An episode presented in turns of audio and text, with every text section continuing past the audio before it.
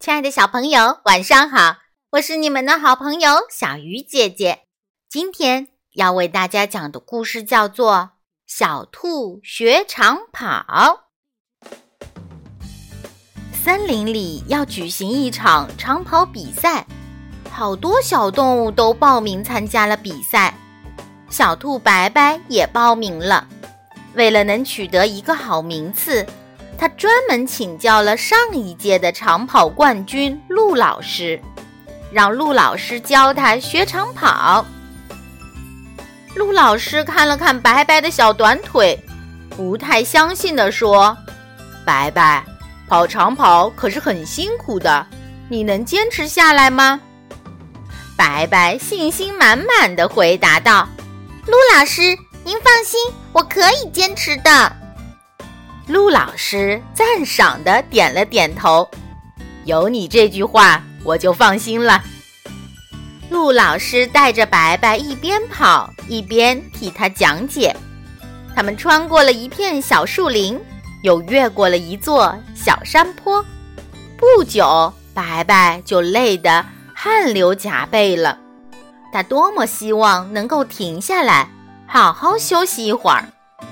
白白渐渐落后了，一不小心被一个木桩狠狠地绊倒在地上，这一下可摔得不轻，连新衣服都磕破了。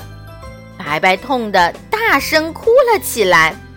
陆老师听到哭声，马上返了回来，故意说道：“白白，摔得这么疼，干脆就放弃吧，不要学长跑了。”白白听了陆老师的话，从地上站了起来，擦了擦眼泪，说：“陆老师，我一定能坚持的，绝对不会放弃。”陆老师欣慰地说：“那你也要坚强起来，不能随便哭鼻子了，好吗？”